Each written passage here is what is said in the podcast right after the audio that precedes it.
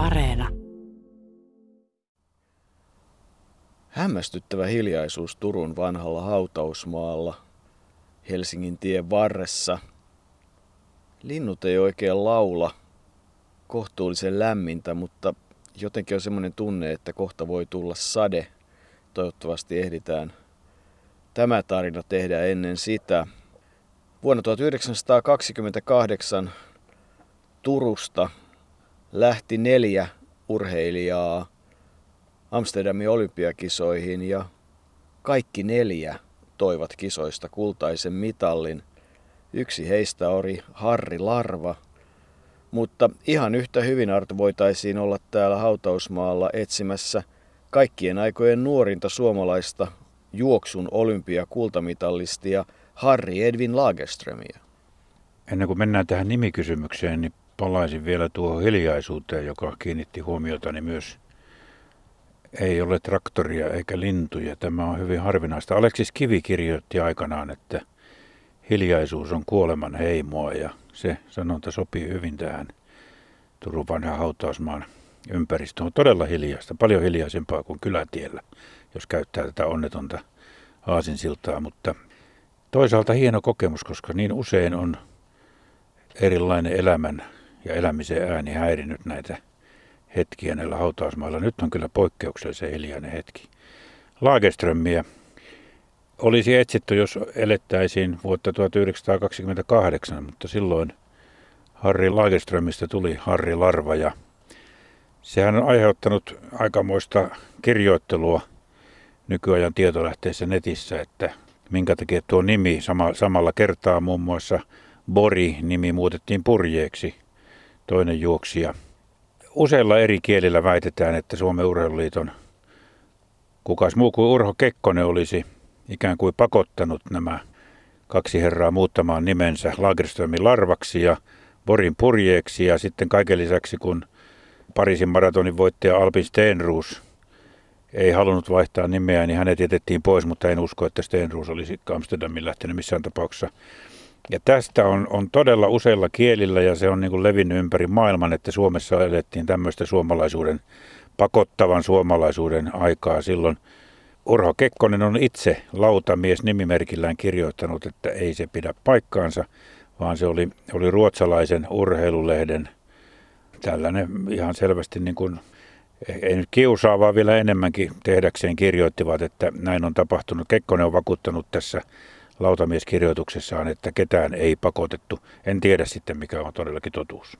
Mutta kyllähän suomalaisuuden aikaa silloinkin elettiin ja kyllähän tietyllä tavalla se Urho Kekkosen suhde Ruotsiin oli siinä mielessä mielenkiintoinen, että Suomi-Ruotsin maaottelu piti lopettaa – vastaavasti taistelut kansainvälisessä urheilussa. Ruotsalaiset olivat hyvin vahvoja ja, ja kyllähän tietysti se Paavo Nurmen tapaus sitten Los Angelesin kisoissa 32 niin, että oli miten oli, niin ei hän nyt mitenkään erityisesti ruotsin mielinen tässä suhteessa ollut, mutta Harri Larva joka tapauksessa on edelleenkin nuorin suomalainen juoksun olympiakultamitalisti.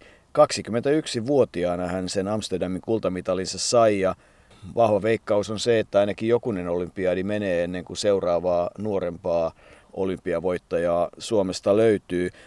Se on mielenkiintoinen ura, tämä Harri Larvan ura. Toisaalta se kesti kymmenkunta vuotta, ehkä vähän päälle, tai jopa hiukan enemmän, jos lasketaan, että vielä 38 hän varmaankin sitten työnantajansa Yrjö Salmelan painostuksesta tai toiveesta juoksi Turun urheiluliitolle viestimestaruuksia, mutta joka tapauksessa tietyllä tavalla tähdenlento, koska jos hän aloitti sen todellisen juoksemisen silloin 20-luvun puolivälissä, niin 28 hän teki parhaat aikansa eikä koskaan sen jälkeen niitä parantanut.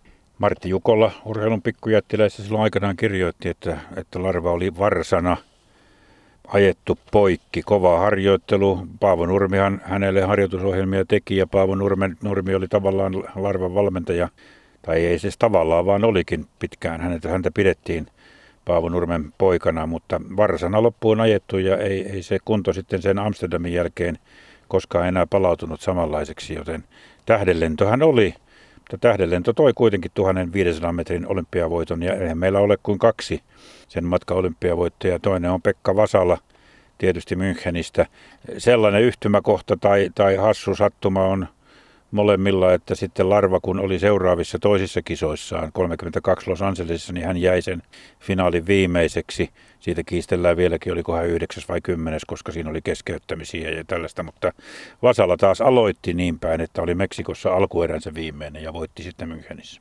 Ja yhtymäkohta on sekin, että kun 29. kesäkuuta 2016 Turussa Paavo Nurmen kisojen yhteydessä kaikkien turkulaisten olympiavoittajien hautakiviin laitettiin olympiarenkaat, niin kyllähän Pekka Vasala oli puhumassa Harri Larvan haudalla ja edelleenkin se muistoseppele tuossa on, kun tätä tarinaa tehdään, joka silloin siihen laitettiin. Ja ne olympiarenkaat laitettiin siis Paavo Nurmen, Armas Taipaleen, Harri Larvan ja Kaarlo Kalle Mäkisen haudoille.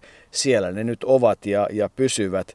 Mutta se on ollut se innotus, minkä Harri Larva juoksemiseen sai, niin, niin häntä kuulemma säväytti vuonna 1924, kun hän katsoi Nurmen ja Ritolan hurjaa kamppailua. Ja siitä alkoi sitten semmoinen aika kova harjoitusjakso, todellakin kova, että kaivertaja-oppilasta otettiin kyllä kaikki irti ja, ja kyllä se sitten onnistuikin niin, että siellä Amsterdamissa, josta suomalaiset muuten saivat kahdeksan kultaa, kahdeksan hopeaa ja yhdeksän pronssia. Suomi oli mitalitilastossa vuonna 28 maailmantilastossa kolmas, Yhdysvallat oli ykkönen ja Saksa kakkonen. Se oli sitä suomalaisen urheilun suurta aikaa, jolloin hopeakin oli jo häpeä. Niin, näin voisi sanoa, kun tuossa luettelit noita nimiä, niin ehkä kannattaa sanoa, että Karlo Mäkinen, joka sai myös täällä kesäkuussa olympiarenkaat, niin hän oli vapaapaini ja voitti vapaapainin kultamitalin ja Nurmen tietysti kaikki tietävät Armas Taipalle voitti jo 20 ja 12 Tukholmassa taisi menestyä, eikä ollut silleen turkulainen, mutta kuoli täällä ukkokodissa. Äänestäkin olemme tarinaa iskeneet ja eikä syöttä.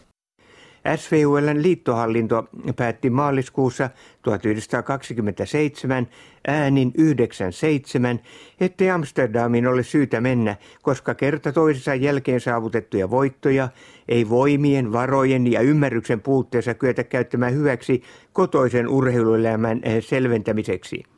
Kisaohjelmaakin oli muutettu tekemällä supistuksia nimenomaan juuri Suomen vahingoksi.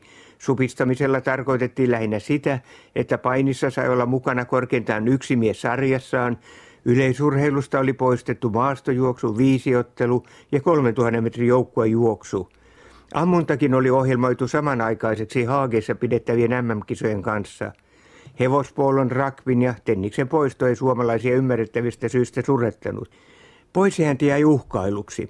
Urheilujohto sai kuulla kunniansa kansan noustessa kapinaan. Päätös purettiin kuukautta myöhemmin äänin 21.5, koska pöytäkirjaa lainaten kisoista poisjääminen saattaisi vaikuttaa lamaannuttavasti sekä urheilijoihin että suuren yleisön harrastukseen. Ja niin 86-henkinen joukkueemme, johon kuului 73 kilpailijaa, seitsemän johtajaa, kolme valmentajaa ja kolme hierojaa, saattoi purjehtia Amsterdamin heinäkuussa. Mukana oli 46 maan 3014 kilpailijaa, heistä naisia 290. Suomalaisten 1920-luvun juoksujuhla oli edelleen käynnissä. Kisojen 1500 metriltä löytyi uusi sankari, Nurmen seuratoveri Turusta. 21-vuotias kaivertaja Harri Larva löi 1500 metrillä ranskalaisen ennakkosuosikin Zul Ladomekin. Kolme vuoden takainen työläisolympialaisten kolmoisvoittaja Eino Purje oli vaihtanut liittoa olympiakisoihin päästäkseen, teki alkumatkasta perustyön Larvalle ja otti pronssia. Olympiaennätyksen 3.53.2 juossut Larva muisteli juoksua 35 vuotta myöhemmin. Ensinnä kun lähtölaukaus pamahti, niin ajattelin, että menen, yritän päästä johtoon, ettei jää toisten jalkoihin kumminkaan, ja niinhän minä pääsinkin. Mutta noin 300 metriä juostua, niin silloinhan sieltä tuli jo 5-6 miestä ohi. Ja oli menty vissiin 500 metrin kohdalla, niin purje lähti vetämään joukkoa. Minä pysyn siellä kuudentena suunnilleen. Ja Latomäki, niin kuin sitä suomalaiset sanovat, niin jättäytyi minun taakseni. Hän oli kai saanut ohjeet mi- sitten, että minu, minu, minä olen sitten se vaarallisin ehkä. Ja sitten niin sitä jatkui suunnilleen yli kilometrin purje johti. Mutta sitten Latomäki ajatteli kai, että nyt, nyt purje taitaa päästä liika kauas. Ja lähti vetämään. Ja noin takaa suoralla hän sai kiinni ja aikoi saman tien mennä ohi, mutta purje löikin vähän vauhtia lisää ja minä jäin siinä rytäkässä joku 5-6 metriä sitten niistä. Ja, mutta viimeisessä käänteessä niin purje oli lyöty. Latomäki pääsi ohi ja minä olin melko lähellä sitten jo taas purjetta, että vähän ennen kuin alkoi viimeinen suoraan, minä menin purjen ohi ja ajattelin, että jaha, taitaa tässä sentään päästä hopiolle kiinni. Latomäki oli noin joku 12 metriä minusta edellä. Mutta sitten niin siinä suunnilleen puolivälissä viimeistä suoraan, ne on 50 metriä ennen maalia, niin minä huomasin, että nyt Latomäki rupeaa kankistumaan. Hän nousi noin pystyyn ja askel tuli hyvin lyhyeksi. No silloinhan minulle tuli tietysti sellainen uusi usko, että taitaa vielä ehtiäkin. Ja noin 20 metriä maalista minä sitten ehtisin hänen rinnalle ja saman tien ohi. Eikä tässä sitten muuta. Niin, se oli suomalainen kultamitali juoksu ja, ja hyvin pienelle huomiolle siihen aikaan jäi, että kilpailussa kolmas oli eräs kymiläinen Eino Purje, siis pronssimitalisti, joka tänä päivänä tietysti ilahduttaisi meitä suuresti, jos suomalainen 1500 metrin olympiakisoissa oli kolmantena, mutta Purje jäi silloin täysin Larvan varjoon. Harri Larva on varmasti aika monelle varsin tuntematon henkilö. Siihen varmasti liittyy kaksi asiaa. Toinen se, että aikaa tietysti on kulunut jo aika tavalla hänen menestyksen ajoistaan. Ja toinen sitten se, että lukuun ottamatta muutamia keskusteluja, joita hän kävi urheilusta, niin hän ei haastatteluja juuri antanut ja aika pitkään oli ihan epäselvää, että onko hänellä yleensä perhettä ja, ja onko hänellä jälkikasvua ja mitä hän oikeastaan työkseen teki ja minkälainen ihminen hän oli. Hänestä ei ole yhtään semmoista artikkelia tai ei ainakaan kovin helposti löydettävissä sellaisia artikkeleita, jossa otetaan kuvia kesämökillä tai jotain muuta vastaavaa. Hän ei kerta kaikkiaan, hän eli semmoista omaa vaatimatonta elämäänsä, ja, mutta mutta kaivertajan töitä hän teki Yrjö Salmelan kultasepän liikkeessä ja, ja niitä hän teki koko uransa ja elämänsä ja kyllä taitaa olla niin, että aika monella turkulaisella on vielä Harri Larvan kaivertamia palkintoja palkintokaapeissaan tai lusikoita tai muita. Ihan varmasti on. Tuo on kyllä hauskaa, että monissa lähteissä, kun, missä hänen ammattinsa mainitaan, niin todetaan, että hän oli kultaseppä, mutta todellisuudessa hän oli kaivertaja, ei kaikkia kultasepän töitä hallinnut, vaan kaiversi ja kaiversi ja siitä johtui hänen juoksutyylinsäkin.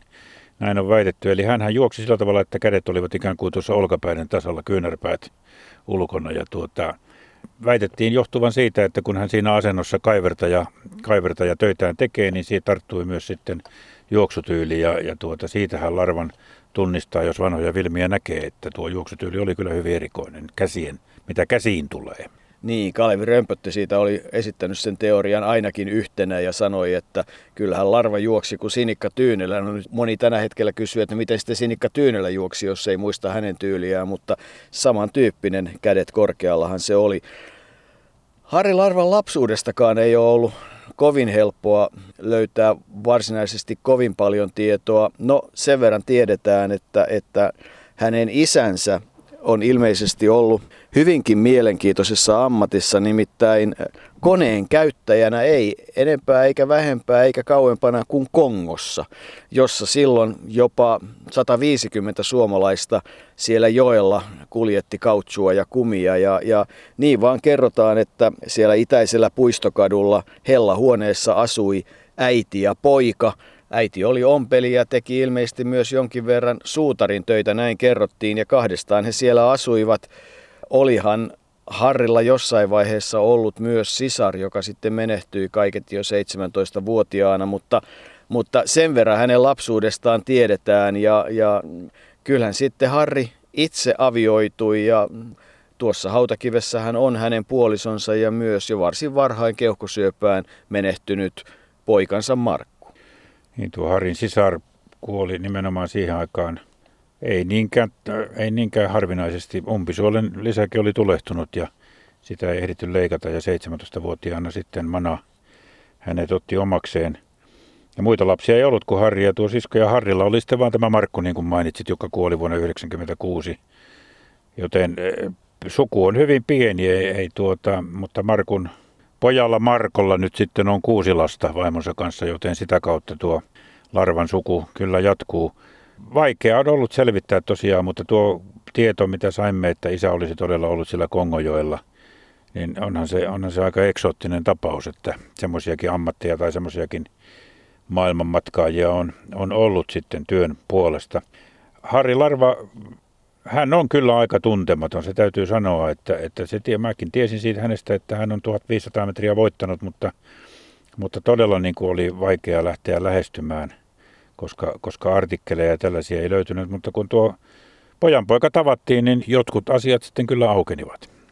Niin, aukenivat hänen elämästään se tietysti, että, että hänelle se vaimon kotitalo tai kotipaikka on ollut tärkeä paikka ja valkeni se, että hän on metsästänyt aika lailla, varmaan myöskin kalastanut, koska ainakin jossain artikkeleissa puhuttiin, että, että hän oli siis perhoja sitonut ja niin edelleen, mutta että jos vielä palataan sinne Harri Larvan hienoon vuoteen 1928, niin sinä vuonna hän todella juoksi kaikki ennätyksensä 800 metriltä aina mailiin saakka.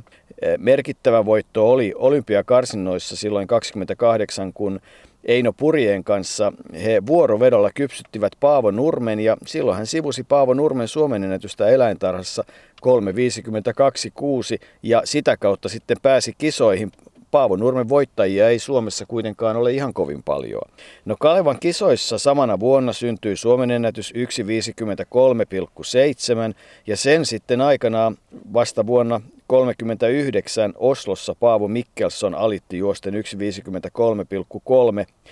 Vuoteen kuuluu myös kuuluisan saksalaisen Otto Peltzerin voittaminen Viipurissa ja hän juoksi ensimmäisenä Turussa mailin 4.11 ja siihen aikaan maailmantilaston kakkoseksi, kunnes sitten lokakuun seitsemäntenä päivänä vuonna 1928 syntyi Suomen ennätys 1500 metrillä 3.52 tasan, ja se kesti 11 vuotta ennen kuin Niilo Hartikkasen Tukholmassa alitti vuonna 1939 ja aika oli 3.50. Eli se on se hänen ehdottomasti hieno vuotensa. Hauskaa on se, että tällä 1500 metrin olympiavoittajalla ei ole yhtään Suomen mestaruutta sillä mielimatkalla 1500 metrillä, josko se sitten mielimatka oli. Yksi pronssi vuodelta 27, mutta 800 metrillä niitä Suomen mestaruuksia on neljä. Ensimmäinen 28 ja viimeinen vuonna 34, joten ehkä hän sitten kuitenkin enemmän oli puolimaileri. Niin, en tiedä, sitä, sitä tukee toisaalta sekin, että kun kävimme tuolla pojanpojan Markon kotona, niin sieltä löytyi harjoitusohjeita, jotka olivat peräisin ei se enempää eikä vähempää kuin ylivalmentaja Armas Valsteelta. Joka muuten suomensi nimensä Valstetista. Niin, hän oli näitä nimen suomentajia myös, mutta tosiaan Armas Valste oli nuo ohjeet ja ne oli tarkoitettu nimenomaan 800 metrin harjoitusohjelmiksi ja siellä oli sitten kaikenlaisia, kaikenlaisia juttuja, joiden luetteleminen tässä saattaisi viedä ehkä vähän liian aikaa, mutta se mikä kiinnitti huomiota, niin semmoiset kevyemmät harjoittelut, niin niissä luki aina, että tehdään kevyesti koikkelehtien onkohan koikkelehtien sitten ollut sillä rennosti ja niin kuin tavallaan lihaksia irroitellen. En tiedä, mutta aikamoinen nivaska ohuelle paperille kirjoitettuja ohjeita siinä oli ja saatesanat, että, että jos tuntuu, että kunto on hyvä, niin voi aloittaa jo toisen kuukauden kohdalta. Eli tavat, että siinä harjoitusohjelmassa nimenomaan lähdettiin siitä, että huhtikuusta eteenpäin kolmisen kuukautta harjoitellaan tämän ohjelman mukaan ja sitten ollaan huippukunnossa, että kyllä se kovaa leikkiä on ollut. Harri Larvahan nimenomaan oli loppukirin mies ja yhdeksässä maaottelussa erilaiset vastustajat hänen loppukirjaan saivat sitten kokea. Kun vielä palataan tähän äh, ranskalaiseen Jules Latomäkeen, niin kuin silloin ihan oikeasti joka paikassa kirjoitettiin, niin ennen sitä kilpailua Amsterdamissa Latomäki ei ollut vuonna 1928 hävinnyt yhtään kilpailua – Ja hän on muuten ensimmäinen maailmassa, joka on alittanut 1500 metrillä 350 ja maililla 40, kun ehkä sitten myöhemmin 3 ja 40 ja 4 minuuttia pidettiin niinä haamurajoina. Ja tietyllä tavalla hänkin koki Paavo Nurmen kohtalon, koska vuonna 1932 hän ei ollut mukana Los Angelesin kisoissa. Latomäki todettiin ammattilaiseksi.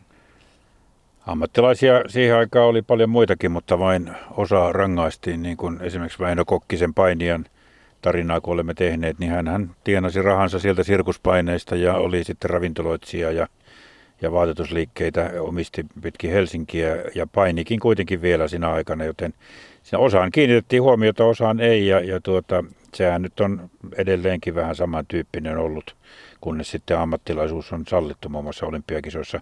Mutta takaisin tuonne Larvaan ja sinne pojanpoika Markon luokse.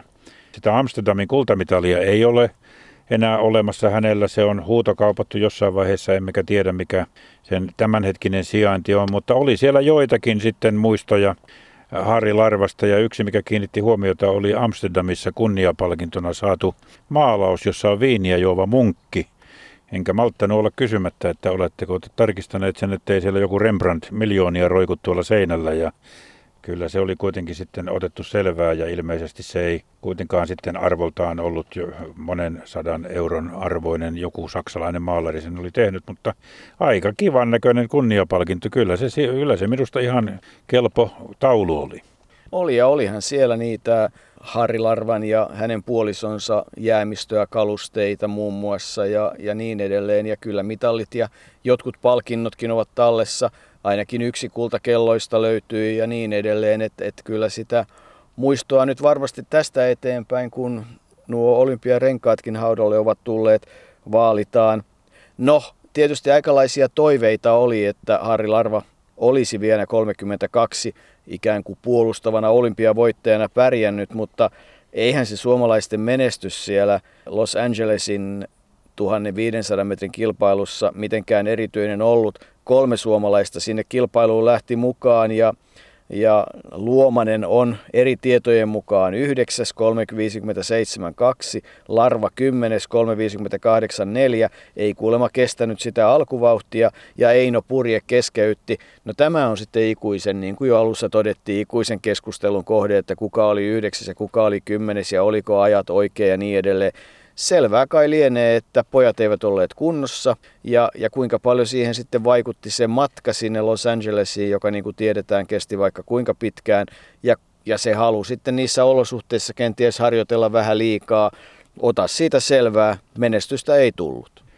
Erikoista kai siinä oli, että Eino purjettaisi keskeyttää loppusuoralla, joka on tuota aika, aika niin kuin viime hetkellä, näin voisi sanoa. Harri Larvan juoksu ei silloin enää. Hän oli varsana ajettu poikki, niin kuin sanottiin. Hänet oli ilmeisesti harjoitettu sitten liian kovaa ja hän ei enää, ei ehkä ainoastaan fyysisesti, mutta voi olla, että ei psyykkisestikään sitten enää kestänyt sitä uutta, uutta tulemista. Se jäi tähdenlennoksi se Amsterdamin voitto. Tuolla kun kävimme siellä Markon, Markon kotona edelleen, niin siellä oli kuva sitä Karunan mökistä ja siinähän nimenomaan Harri Larvan vaimo Aili oli syntyisin ja se on nyt sitten larvan, larvoilla kesäpaikkana. Ja siellä on kuulemma vielä sitten piikkarit, jolla, jolla Harri Larva Amsterdamissa voitti ja tämmöisiä muistoja on, on jäänyt. Karuna oli kuulemma erittäin tärkeä paikka Harrille. Hän siellä kävi metsällä koiran kanssa jänis- ja hirvijahdessa ja luonto oli kaiken aikaa tärkeä. Autolla kuitenkin liikuttiin sinne, että ladalla kuulemma oli oikein komieta ajella. Tosin kerran sitten hän oli myöhempänä vuosinaan sydänkohtauksenkin saanut ja ajanut kolarin, mutta selvisi siitä, kunnes sitten vuonna 80 sydän petti. Ja, ja nyt hän lepää tuossa olympiarenkaat, tuoreet olympiarenkaat muistona ja korostamassa sitä muistoa, mikä Harri Larvasta täällä Turussa on. Niin, Harri Larvahan oli syntynyt 9. päivä syyskuuta 1906 ja 15. marraskuuta 80 hän menehtyi. Hän on siis näitä turkulaisia superurheilijoita ja vuonna 2012 hän tehtiin tämmöinen kymmenen kärki turkulaisista urheilijoista. Turun urheilutoimittajat niitä valitsivat ja etsivät ja kyselivät ja Gallupin tulos on se, että Harri Larva sai siinä kilpailussa pronssia meidän hyvin tuntemien Jarno Saarisen ja Paavo Nurmen jälkeen, eli Nurmi oli ykkönen, Saarinen arvioitiin kakkoseksi, Karlo Mäkinen sitten neljänneksi. Sen jälkeen lista jatkuu nimillä Timo Nummeliin, Veikko Karvonen, Voitto Helsteen, Saku Koivu, Jarkko Nieminen ja Kalevi Lehtovirta. Siinä on myös aikamoinen lajikirjo sitten saatu mukaan, että onko tämä nyt sitten se objektiivinen lista ja onko yleensä tämmöinen mikään, mitään objektiivista. Toinen sitten semmoinen hyvä oikeastaan myös urheilutietokilpailukysymys on se, että, että missä Paavo Nurmi ja Harri Larvoi viimeisen kerran kohtasivat. Niin, se, sehän tapahtui vuonna 1973, eli Paavo Nurmen hautajaisissa Helsingin vanhassa kirkossa siellä tuota, Harri Larva oli yksi arkun kantajista ja näin hän sai tilaisuuden saattaa valmentajansa ja esikuvansa hautaan seitsemän vuotta ennen, ennen kuin hänen oma vuoronsa tuli. Ja komea oli se joukko, joka Paavo Nurmia oli saattamassa, koska se seuraava urheilukysymys voisi olla, että ketkä he olivat. Ja hehän olivat Viljo Heino, Veikko Karvonen, eh, Toivo Loukola, Ilmari Salminen, Taisto Mäki, Lasse Vireen ja Lauri Virtanen sekä tietysti Harri Larva. Niin, että jos Harri Larvasta vielä jonkun verran niin kuin ihmisenä äh, voitaisiin kertoa, niin hänen miniensä, eli edesmenneen Markun ex-vaimo, hän olivat eronneet, niin hän kuitenkin oli, kun menimme Markon luo käymään, niin kirjoittanut paperille vähän muistoja appiukostaan ja, ja siinä, siinä todettiin tässä paperissa, että Harri Larva oli asunut koko ikänsä Turussa, oli Itäisen kadun poikia, mutta sitten loppuajan asui Vuorikadulla, kuten aikaisemmin kerroit äitinsä kanssa. Mutta että pappa oli rauhallinen mies, ei korottanut ääntään, ei ainakaan koskaan muiden kuullen ja, ja kuten sanottiin, niin metsästys oli, oli rakas harrastus ja luonto. Ja kaikki vapaa-ajat hän vietti sillä karunassa, huolehti terveydestään. Hän painoi saman verran kuin 20-vuotiaana ihan loppuun asti ja, ja muistojen mukaan välipalaksi hän söi paljasta näkkileipää, hampaat olivat kolme tärkeät, että ne, ne omat hampaat säilyivät päinvastoin kuin monilla muilla sen ajan ihmisillä. Ja, ja aina heti kun hammasta vähän viilsi, niin silloin hän meni hammaslääkäriin. Hän ei sitä, sitä ammattia pelännyt. Hän, hän halusi, että hampaat ovat kunnossa ja kuten todettiin, hänen julkisuutta ei halunnut. Mutta kun hän täytti 70 vuotta, niin sitten hänestä maalattiin kuva, joka oli edelleen siellä nyt Markon, Markon kodin seinällä. Ja, ja, ja tuota, niin, siinä nyt lähinnä oli ne asiat, joita, joita saimme sitten Harri Larvasta noin siviilimiehenä ja, ja urheiluuran jälkeen selville. Hän oli armeijassa, hän palveli Porin prikaatissa Säkylässä, ilmeisesti kotirintamalla kaiken aikaa ja, ja siellä Säkylässä on, on uimahallissa edelleenkin muistolaatta siitä, että Harri Larva on ollut siellä sota-aikana. Niin, tai hän oikeastaan palveli siellä vuonna 1926, mutta sodan aikana talvisodassa sitten oli alikersanttina Taipaleessa ja sitten 41 ja 42 Petsamon rintamalla. Lehtitietojen mukaan hän olisi taistellut siellä, mutta, mutta Markon muistikuvien mukaan hän olisi saattanut olla enemmänkin huoltotehtävissä ja vähän kauempana rintamalta.